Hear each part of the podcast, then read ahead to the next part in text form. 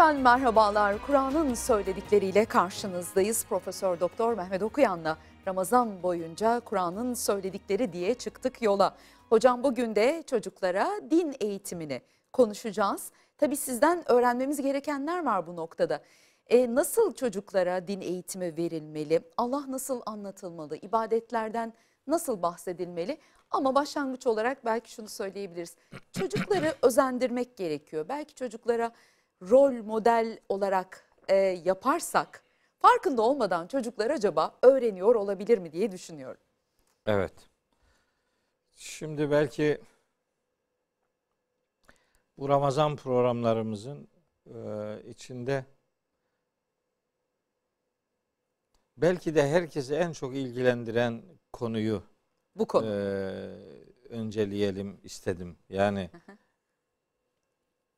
diğer konular herkesi ilgilendirmiyor demek değil bu. Bu herkesi ilgilendiren en önemli konuların başına bunu yerleştirsek yeridir diye ifade edebilirim.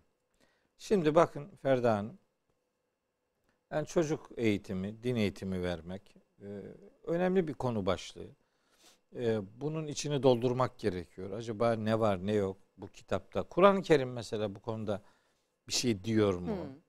Biz normal hayat akışı içerisinde sürekli anne babaların çocuklar üzerindeki hakkından söz ederiz. Değil mi?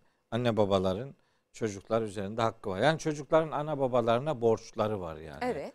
Onları yerine getirmesi lazım. İşte iyilik yapacak, saygı duyacak, bakacak, de, sözlerini tutacak vesaire.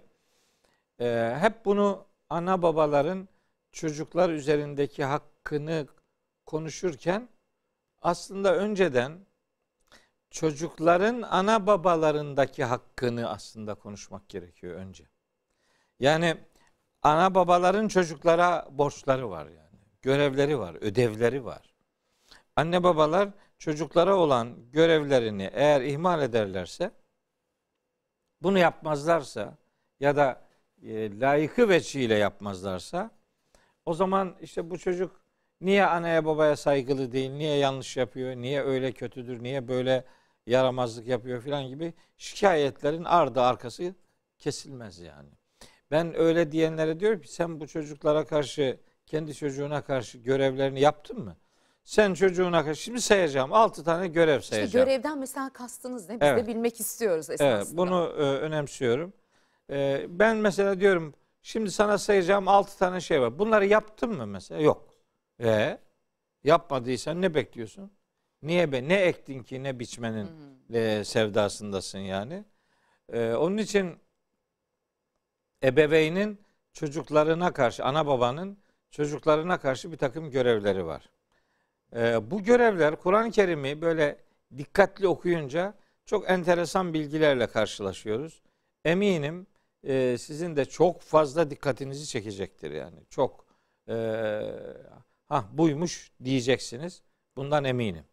Biraz da mobbing uyguluyorum. Ha buymuş Emin ol diye. diyesin. diye o zaman başlayalım şartlandırma hocam? yapıyorum. Maddeleri anlatacaksınız kendime. değil evet. mi? Tamam. Şimdi anne babaların çocuklarına karşı görevleri. Bir, önce daha ortalıkta çocuk yokken nasıl bir çocuk istemek gerektiğini bilmelidir bir anne baba adayı. Ne istiyor mesela? Ya Rabbi bize bir çocuk ver nasıl olursa Ha. olsun. Öyle değil Ha. işte. Öyle Ha. değil. Şimdi niye böyle değil biliyor musunuz? Kur'an-ı Kerim'de hani biz öteden beri hep konuşuyoruz. Kıssalar var filan. Mesela bu kıssalardan birinin yoğun bir şekilde yer aldığı surelerden biri Meryem suresi. Meryem suresi tabi Hazreti Meryem'den bahseden 16. ayetten itibaren ki bir pasaj var. Adını oradan alıyor ama surede hep Hazreti Meryem anlatılmıyor. Bu surenin ilk konusu Hazreti Zekeriya ve Hazreti Yahya. Şimdi ben biraz ayet okuyayım. Bakalım nasıl bir çocuk istemek gerekiyormuş. Yani henüz ortada yani hamilelik falan yok. Ortada çocuk yolculuğu da yok yani. Ama evlenmişler, çocuk isteyecekler Cenab-ı Hak'tan. Bundan da Nasıl bir sipariş filan verildiği algısı da çıkmasın hani. Ee, bilmiyorum ben merakla bekliyorum hoca ne anlatacak.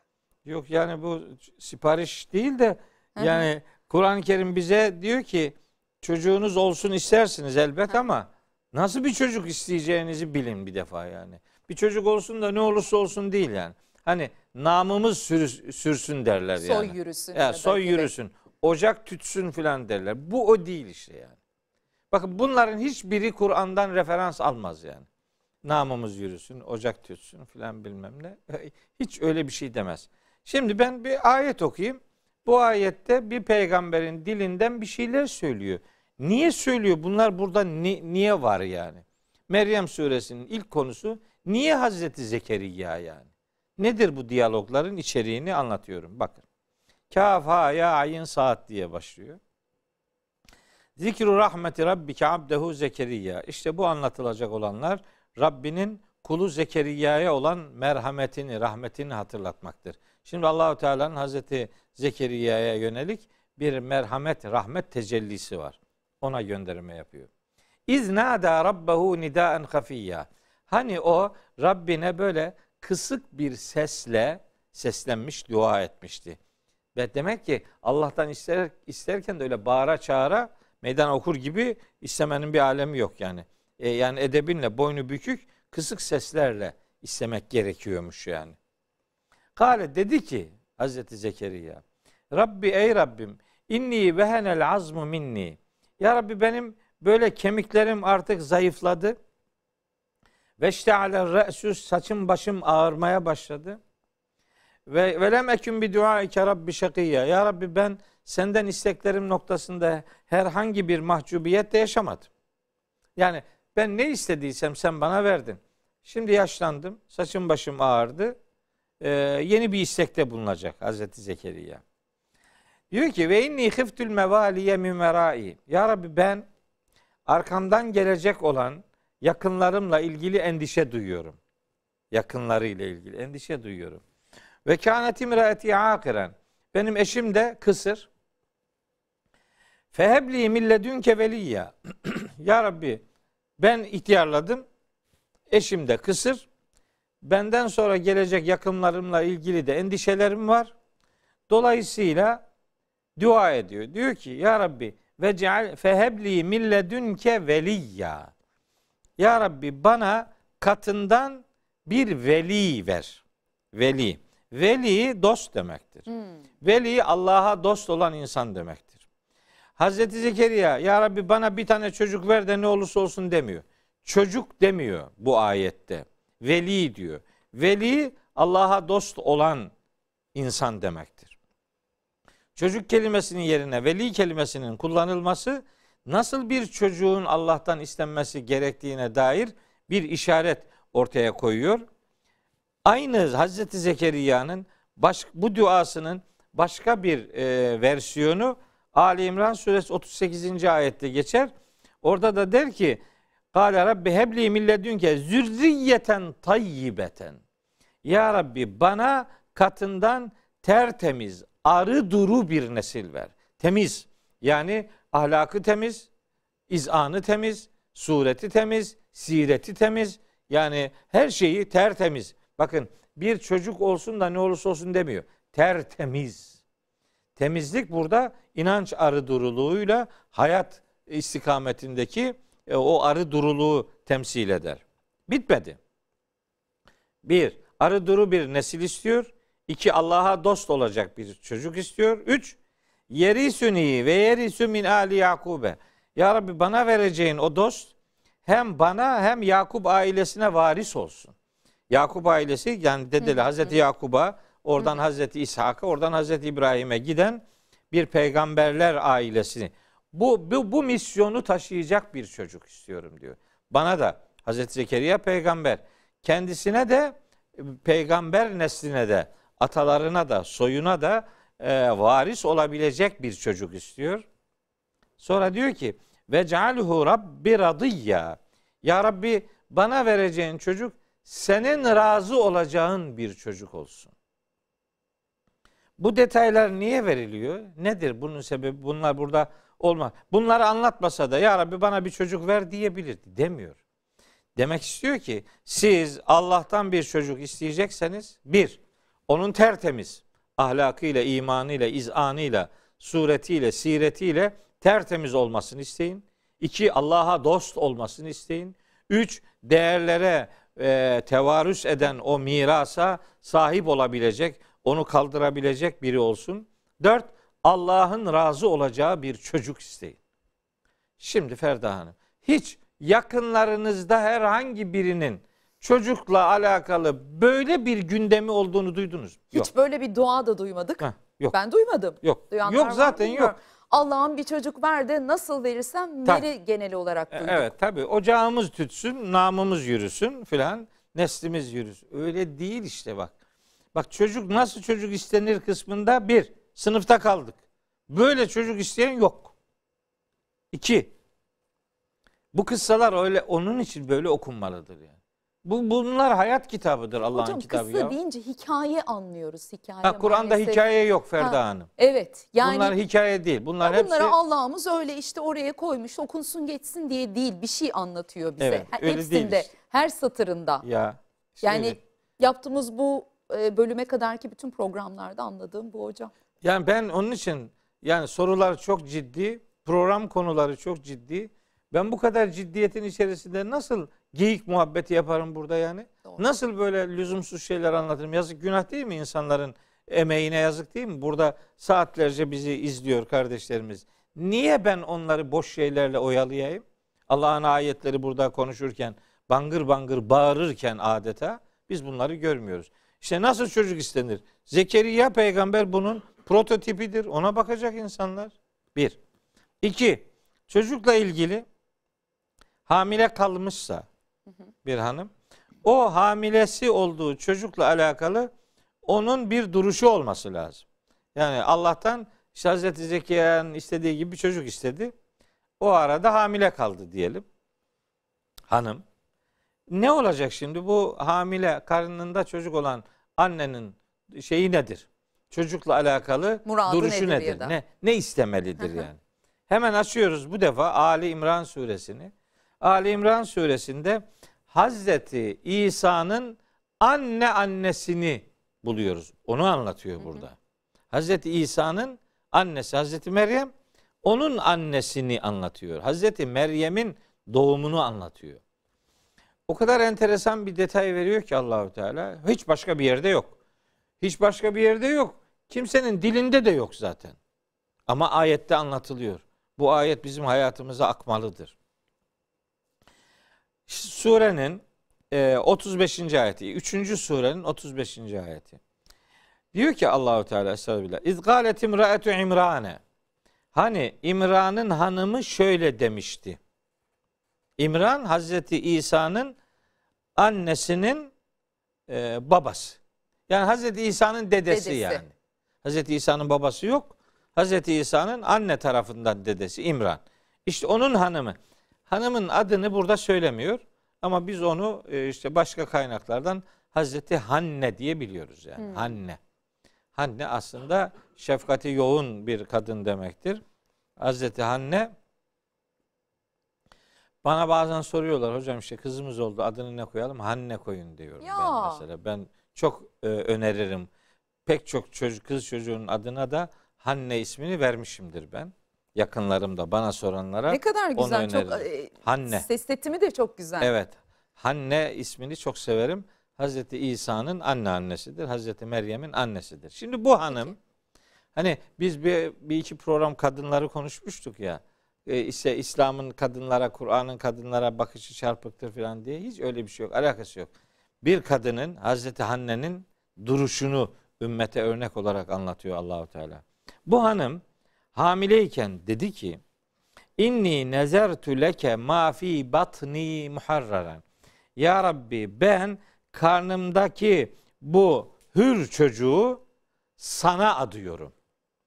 Yani karnındaki çocuğu Allah'a ve Allah'ın yoluna adamak.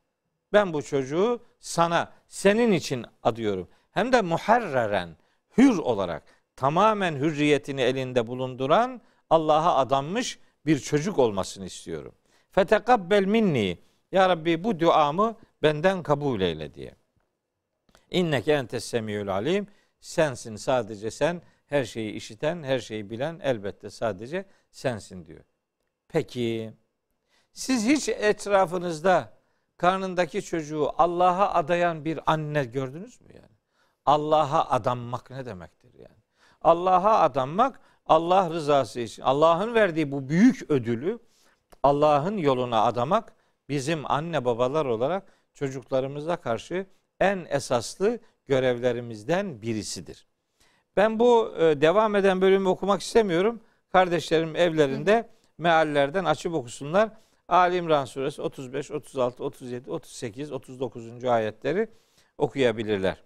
Demek ki bizim çocuklarımıza karşı ikinci görevimiz onları Allah'a, onun yoluna, onun değerlerine adamakmış. Bunu Kur'an'dan öğreniyoruz.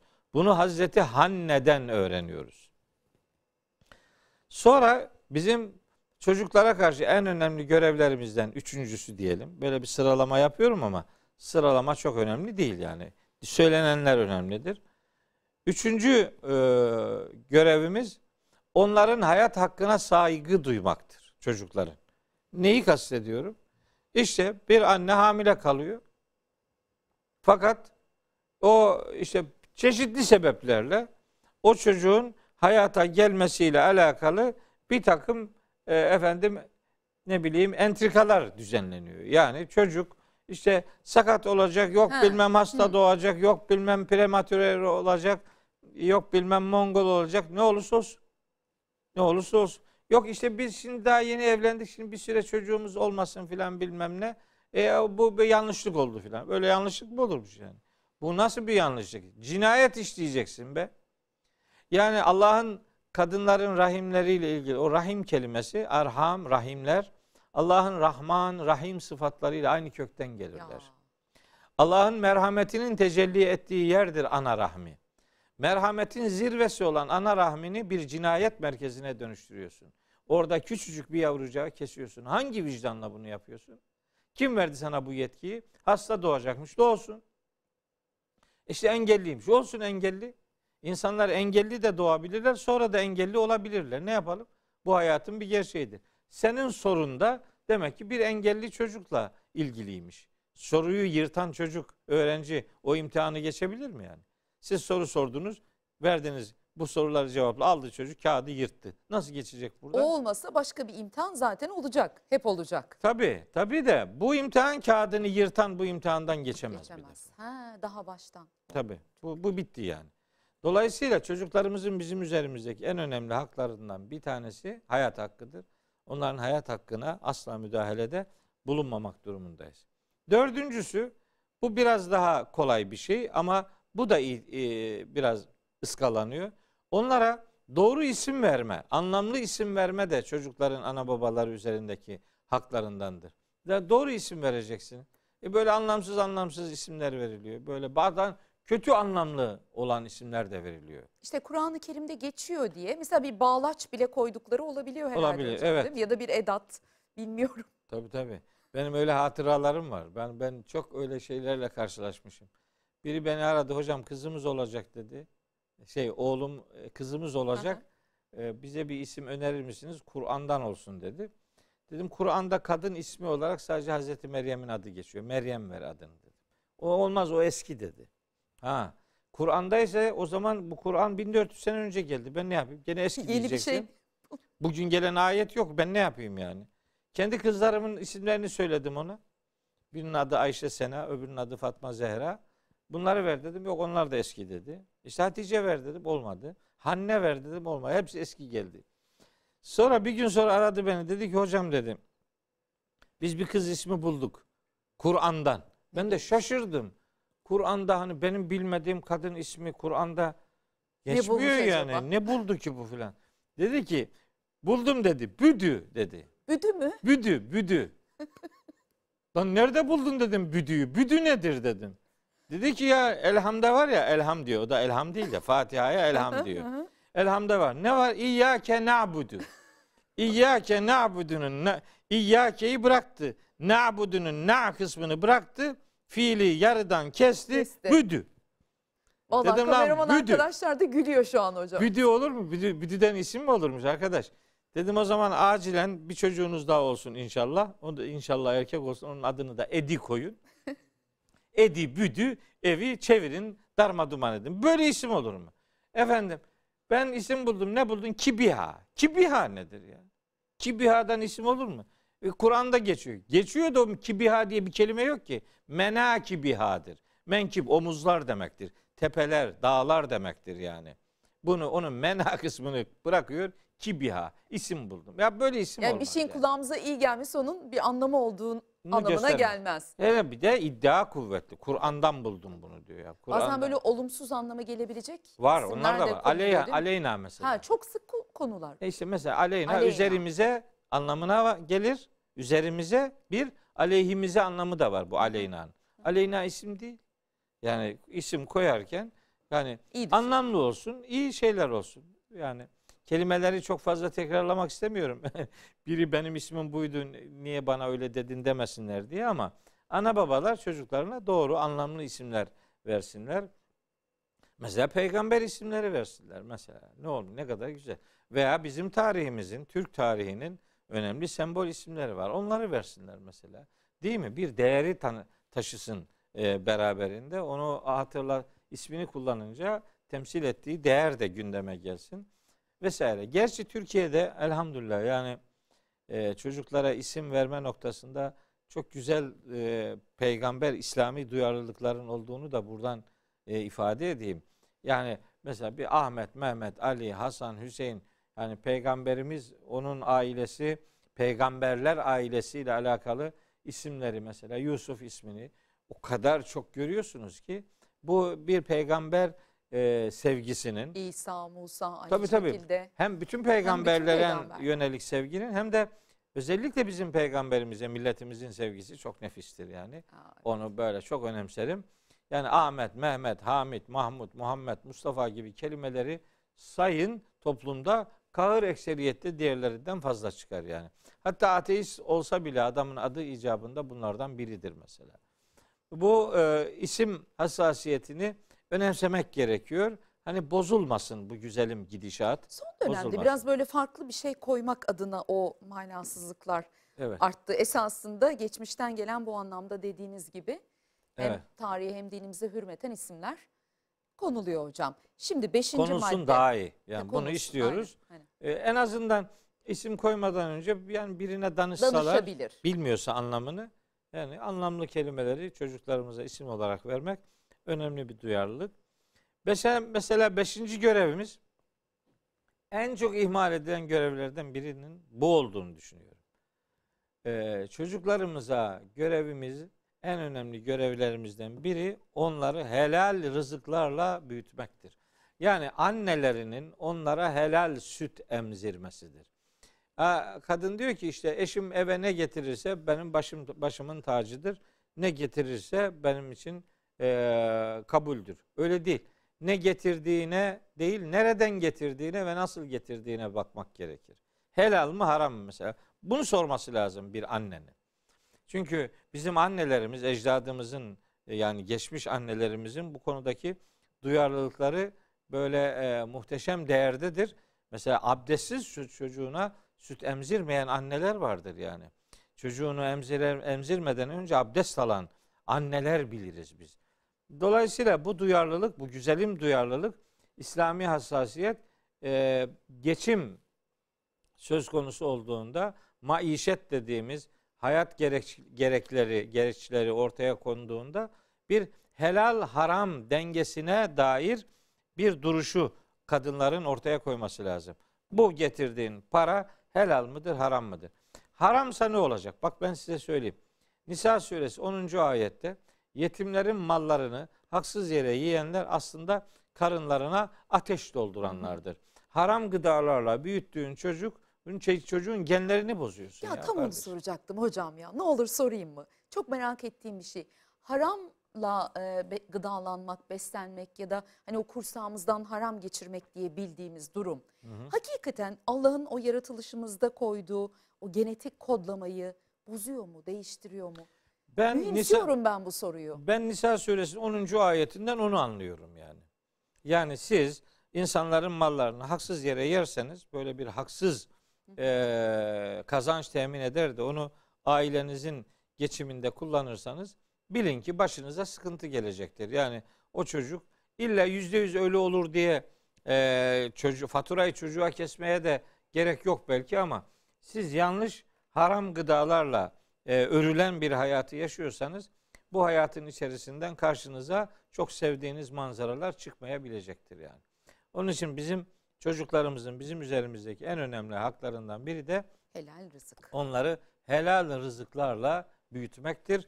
Annelerin de onlara emzirdikleri helalim dediği sütünün gerçekten helal bir kazançla e, vücudunda e, meydana gelmesini sağlamak lazım. Çocuk için sorun yok ama anne ve babalar onlara helal rızıklar e, vermelidirler. Bunu ıskalamamak durumundadırlar. Ve altıncı bir şey görevimiz ise aslında bu programın asıl konusu idi. E, gelemedik oraya vakti zamanında. Vaktimiz var. Ben bir hemen süreyle ilgili bilgi alayım. Evet. Birkaç soruyla böyle o Tamam, kalan süreyi daha- değerlendirebiliriz. Tabii söyleyeceklerim var Hı hı. daha. E, Bizim çocuklarımıza karşı en önemli görevlerimizden biri de onlara doğru bilgi verme görevidir. Yani onları doğru bir ahlaki donanımla e, donatmaktır. Kur'an-ı Kerim'de çocuklara bu noktada doğru bilgi vermek, onların eğitimiyle ilgilenmek, onları ahlaken güzel yetiştirmek ana babalara yönelik hatta daha sonrasında eğitimcilere ve bütün topluma yönelik önemli bir ödev olarak yer alır. Bakın eee, Nisa suresinin 9. ayetinde der ki Allahu Teala çocuklarınız üzerine adeta titreyin. Felyettegullâhe Allah'a karşı sorumluluğunuzu bilin. Ve yekulu kavlen sedida. Çocuklarınıza doğru söz söyleyin. Çocuklara doğru söz söylemek onları doğru bir şekilde eğitmektir. Biz çocukların eğitimiyle alakalı biz aslında neye yatırım yapacağız? Şunu bilelim. Allah her insanı yarattı, yarattığında ona Şems suresinde anlatıyor. Hem yani onun fıtratına, onun ana kartına e, hem fücur özelliği koyduğunu söylüyor, hem takva özelliği koyduğunu söylüyor. Fücur yoldan çıkabilmek demektir. Takva da o yoldan çıkmadan korunabilmek demektir. Mutlaki donanımlı olabilmek demektir. Her insanda dolayısıyla çocukta onun fıtratında hem fücur özelliği var hem takva özelliği var. Yani hem yoldan çıkabilir hem e, istikamet sahibi olabilir. Ancak şeyde geçiyor bu okuduğum ayet e, Şems suresi 7 8 9. ayetler. E, Hücurat suresinin 7. ayetinde Allahu Teala gene her insanın yaratılıştan getirdiği özellikler bağlamında e, şöyle bir beyanı var. Velakinnallaha habbebe ileykumul imane. Ancak Allah size imanı sevdirmiştir. Ve zeyyenehu fi kulubikum. Onu kalplerinizde süslemiştir. Yani Allahu Teala bize fıtratımıza imanı yerleştirmiş ve bizim onu sevebileceğimiz şekilde onu programlamıştır. Konumlandırmış. Evet. Bizde bir iman kodu var yani. Yani en inanmıyorum diyenin bile içinde Tabii o var. var. Onun yaptığı sadece o inanma duygusunu örtmektir. Onda iman mutlaka var. Çünkü ayeti kerimede Allahu Teala gayet açık bir şekilde hepimize imanı sevdirdiğini ve imanı kalplerimize süslediğini bunun karşılığında ve kerrehe ileykümül küfre vel fusuka vel isyan küfür, inkar, yoldan çıkma ve isyanı da size aslında ruhunuza çirkin göstermiştir diyor. Dolayısıyla yani bizim yaratılışımızdan getirdiğimiz en önemli değerlerimizden biri de bu bu noktada fıtratımızla örtüşen bir mahiyet arz eder. Ee, Rum suresi 30. ayette Allah dinle fıtratı eşitler. Her insanın fıtrat üzere yaratıldığını söyler. Fıtratla dinin dediklerinin birbirini yadırgamayacağına özellikle dikkat çeker. Ee, Rum suresi 30. ayette. Hazreti Peygamber de o ayetten hareketle e, şöyle bir beyanda bulunur. Küllü mevludun küllü mevludin yuledu ala fıtratil İslam. Her doğan çocuk İslam fıtratı üzere doğar diyerek sonra ana babası onu başka taraflara doğru yönlendirir diye Anne uyarıda bulunuyor. o esnada neyle beslediği galiba önemli oluyor hocam. Yani eğer kötülükle beslersen o e, fıtratımızda olan Allah'ın koyduğu e, takvanın tam karşıtı yolda ilerlemiş Fücur. oluyor. Fücur Evet. evet. Ama sen iyi ile beslersen de o taraf öne çıkıyor. Evet, Doğru mu anlamışız? Tabii doğru. Bizim zaten çocuklara eğitimden kastımız da e, Allah'ın onların fıtratında yarattığı e, o takva dediğimiz, duyarlılık dediğimiz potansiyeli geliştirmektir. Yani ona yatırım yapmaktır. Zaten bütün ibadetlerin Kur'an-ı Kerim'de zikredilen bütün ibadetlerin e, farz kılınma sebebi de o takva dediğimiz o değere insanların yatırım yapmasını sağlamak ve o takvayı daha güçlü hale getirmektir. Meseleyi öyle görmek lazım. Bir de şey var. Çocuklarla alakalı konuşunca e, bu bir elest bezmi diye bir şey var. Elest Evet. bezmi. Evet. O da Araf suresi 172. ayette geçiyor. Orada e, Allahü Teala insanoğlunun e, her bir ferdinin aslında Allah'ı bir ilah, tek ilah olarak kabul edecek şekilde yaratılmışlığına gönderme yapar. O eles bezmi o demek aslında yani. O verdiğimiz söz değil mi İşte hocam? o verdiğimiz söz hani ruhlarımız bir yerde söz verdi falan o değil. Orada öyle bir ruhların önceden söz vermişliği değil. O insanoğlunun babasının sırtından zürriyet olarak çıkmasından sonraki bir e, mecazi konuşma biçimidir. Yani insan insan olma yolculuğuna başlayınca Allahu Teala işte onun fıtratını Allah'ı tek ilah olarak tanıyacak şekilde dizayn ettiğinin bilgisini veriyor. O eres bezmi denen şey bu demek yani aslında yani. Bir toplu evet dedik sonra vazgeçtik gibi böyle sunuluyor. Hayır. O toplu evet değil de her insanın yaratıldığında Allahü Teala'nın ona yerleştirdiği fıtratın gereği olarak Allah'ı tek ilah olarak kabul edebilecek ölçüyü ona kazandırması demektir. Fıtratını öyle dizayn etmesi demektir. Şimdi e, işin bir tarafı da bu, bir tarafı da şu. E, çocuklar ana babalara Allah'ın bir emanetidir. Bu emanet bazı ayetlerde bir kelime kullanılır. O kelime de böyle yanlış e, lanse ediliyor. E, yani doğru anlaşılmadığı için de acaba ayet ne demek istiyor falan gibi böyle Hangi bir kelime hocam? fitne kelimesini Ha, kullanıyor. evet. İnnemâ emvâlüküm ve evlâdüküm fitnetün. Mallarınız ve çocuklarınız sizin için fitnedir diyor. Peki fitne ne demek? Ayetin yerini söyleyeyim de kardeşlerim e, Yine karşılaştıklarına birkaç bak- anlamı olan bir Tabii, tabii, kelime tabii, zannediyorum. tabii. Tegabun suresi 64. surenin 15. ayeti ile işte Enfal suresinin e, 20 kaçıncı ayeti yanlışlık yapmayayım. 28. ayet. Enfal 28, Tegabun 15. Diyor ki Allahu Teala, iyi biliniz ki mallarınız ve çocuklarınız sizin için bir fitnedir. Fitne ne demek? Fitne kelimesi, fetene kelimesi aslında bir e, maden eriğini, bir madeni eriterek cevheri cürufundan ayırt etme işlemine derler. Yani bir madeni eritiyorsunuz, onun cevherini bir tarafa, cürufunu bir tarafa ayırıyorsunuz. Fitne işte bu işlemin adıdır. Yani fitne imtihan demektir. Fitne bir sorumluluklar deniziyle insanın buluşturulması demektir. Ağır bir imtihana tabi tutulmak demektir. E, mallar bizim için bir fitnedir. Yani bir imtihan sebebidir. Keza Çocuklar çocuklarda. bizim için bir fitnedir. Yani bir imtihan sebe- sebebidir. Bu imtihanı imtihan ne demek? Allah çocuklarımız üzerinden bizi sorgulayacak demek. Yani Allahu Teala bizim sorularımızın arasına çocukları koydu. Şimdi bizim onlara karşı görevlerimizi yerine getirmezsek bu duyarsızlığımız soruyu yırtmak gibi bir şeydir yani. Soruya itibar etmemek gibi bir mana verir. Bizim çocuklarımızla ilgili sorumluluklarımız onlar erişkin oluncaya kadar devam eder. Sonrasında da elbette onlarla ilişkiyi, iletişimi doğru bir şekilde sürdürmek gerekir ama asıl bizim onları sahiplenip onları cehennem ateşinden koruyabilecek bir donanımla onları sahiplenmek ve yetiştirmek durumundayız. Ee, şeyde diyor ki Tahrim suresinde bakın Tahrim suresinin 6. ayeti Ya eyyühellezine amenu ey inananlar ku enfuseküm ve ehliküm naran.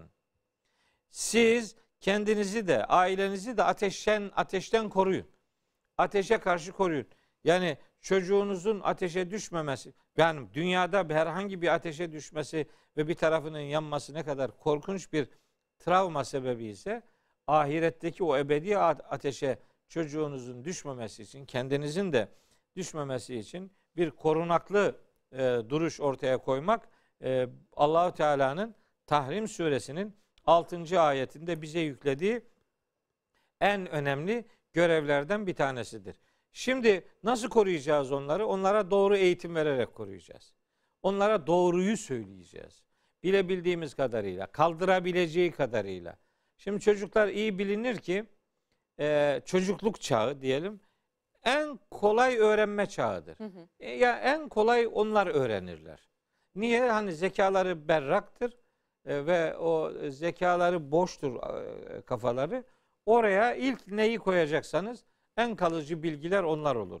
Dolayısıyla onlara doğru bilgi vererek ama anlayabilecekleri kadar hani soyut bir alemle aleme dair bilgiyi olabildiğince somut örnekler ha. üzerinden sunacaksınız. Soyutu kavrayamaz. 5 yaşındaki çocuk nasıl anlayacak şimdi Allah nedir filan. Onu Allah'ın nasıl olduğunu anlatmaktan öte ona Allah'ın çocuklara nasıl davrandığını anlatmaya sözü e, getirmek He. gerekir.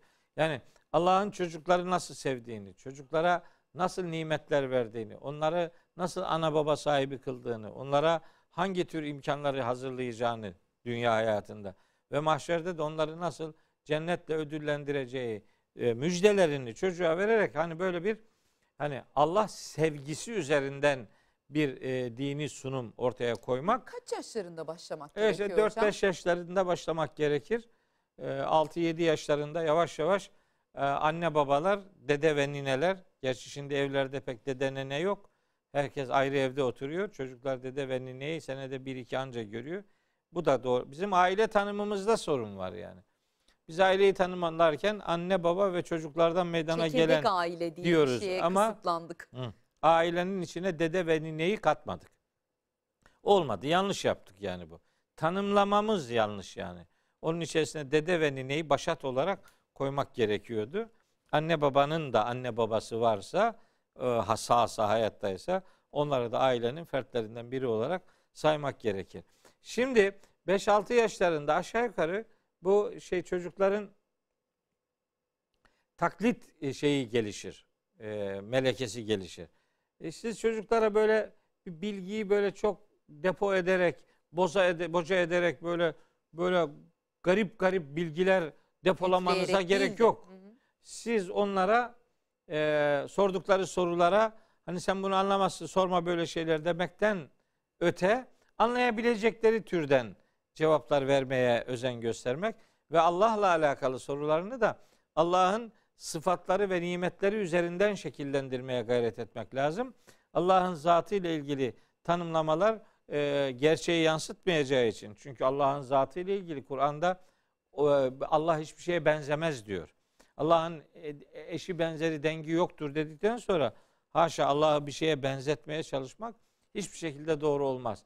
Onun zatı üzerinden değil de eylemleri ve sıfatları üzerinden çocuğa bir Allah bilgisi aktarmaya gayret etmek lazım. Sorularını da önemsediğimizi göstermek durumundayız. Şimdi bir çocuk dese ki Ramazan ayındayız. Neden oruç tutuyoruz evet. diye sorsa. Mehmet okuyan mesela o çocuğa nasıl cevap verir? Nasıl anlatır orucu? He, o, yani oruçtan önce namazı nasıl namazı. anlatır? Mesela evet. önce bir defa kendim Bütün yaparak örnek olurum. Evet. Mesela önce kendim yaparım. Çünkü çocukların o yaşlardaki en önemli bilgi kaynağı anne babalarıdır. Onlara bakarak, onların rol modelliğinden istifade ederek varlıklarını sürdürürler. Bir defa bir anne baba kendi yapmadığını çocuğuna söylemesin bir de. Hiç asla. Veya kendi yaptığı bir davranışın yanlış olduğunu çocuğa söyleyerek yanlışlar da yapılabiliyormuşu öğretmesin yani. Yani sigara içmek kötüdür deyip de kendisi sigara içmesin yani. Veya namaz kılmak çok iyidir deyip de kendisi namaz kılmazlık yapmasın yani. Kendisi örnek olsun, hayatıyla örnek olsun. Ha ne olur biz Allah'a ibadetlerimizi niye yaparızı çocuğu, çocuğumuza anlatacağız. Allah'a her ibadet Allah'a bir teşekkürdür deriz. Hmm. Bu kadar nimetlerin karşılığında bir teşekkür ediyoruz. Yani bu nimetlerin bize vericisine ben seni tanıyorum ya Rabbi. Bütün bu nimetleri bana senin verdiğini de biliyorum. Bunun farkındayım. Ee, bu teşekkürü ortaya koymak çocuklara iyiliklerin karşılığında teşekkür etme ahlakını da öğretir. Ama teşekkürün en büyüğünü Allah'ın hak ettiğini de ıskalamadan bir çocuğa yani Allah bütün nimetleri verdi. Biz de bazı eylemlerle onun bizden istediği bazı eylemlerle ona teşekkür etmeye gayret ediyoruz. Ne yapıyoruz? İşte oruç tutuyoruz. Orucun Allah'a bir faydası var mı? Yok. Kime faydası var? Bize faydası var. Bizim e, yani derim ki mesela çocuğuma bak açlık diye bir şey var. Açlar var. Biz o açları görebilmek için önce açlığı bir tanımamız lazım. Gün gelir biz de aç kalabiliriz. Bizim de aç kalacağımız günler geldiğinde nasıl davranacağımızı bize öğretir. Oruç bir eğitimdir, bir antrenman gibidir. Bundan sonraki 11 ayda nasıl davranacağımızı Allah bize öğretir. Garibanlarla ilgilenme, onların elinden tutma, onların her şeyiyle ilgilenme görevimiz olduğunu Allah bize namaz üzerinden de, oruç üzerinden de bir teşekkür ibadeti olarak bunu bizden istiyor diye kendim hayatımda uygular ve çocuğuma da işte uyguladığımı göstererek onun örnek al- almasını sağlamaya gayret ederim. E, kutsal kitabımızı tanıtırken hocam yani ne demeliyiz çocuğa? O bağ kurmasını sağlamak için tamam çok güzel anlattınız. Önce çocuğun sizde görmesi gerekiyor ki bir takım eylemleri kafasında bir şey canlansın. Evet. Ama mesela ilk cümleniz ne olurdu kutsal kitabımızı bir çocuğa anlatırken? Ben Kur'an'ın Allah'ın ona da gönderdiği mektubu olduğunu söylerim. Allah'ın her insana mektubu Kur'an-ı Kerim'dir.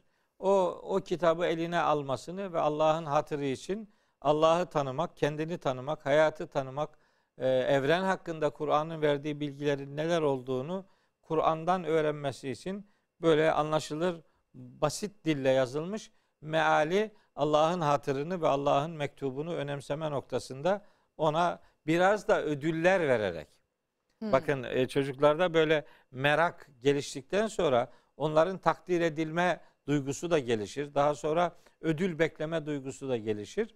E, ödül vererek e, onlara bir takım şeyleri e, işte Kur'an'la ilgili mesela şu kadar sayfa okursan sana şöyle bir ödül veririm demek. Bu böyle rüşvet falan değildir. Allah bize cenneti veriyor yani bu rüşvet değil. Hak edilmiş bir e, fedakarlığın karşılığının insana verilmesi bir ödüldür. Bu rüşvet gibi asla al- algılanmamalıdır. Çünkü karşıda kaybeden yoktur yani. Bir de e, çocuklarımızla alakalı mesela böyle dini günler, geceler oluyor. Bayram günleri falan, cuma günleri falan, Kadir gecesi, işte Ramazan günleri. Çocuklarımıza hediye mediye alacağımız zaman o gecelerde almayı tavsiye ederim. Çocukların zihnine Güzel. o gecelerin hediye ile, hediye ile o günlerle, o kutsal zaman dilimleriyle buluşmasını Bir sağlayan bilinç yerleştirme Evet, hali bir galiba. ahlak. Hı hı. bir yaşam biçimi olarak onların zihnine kodlanma noktasında e, bir takım e, ön alıcı ve sonradan eyvah keşke yapsaydım dememek durumunda e, kalacağımız bir ön tedbiri uygulamış oluruz. Bugün de tamamladık hocam. Çok teşekkür ediyoruz. İzlediğiniz için de sizlere teşekkür edelim. Yine yeniden görüşebilmek dileğiyle.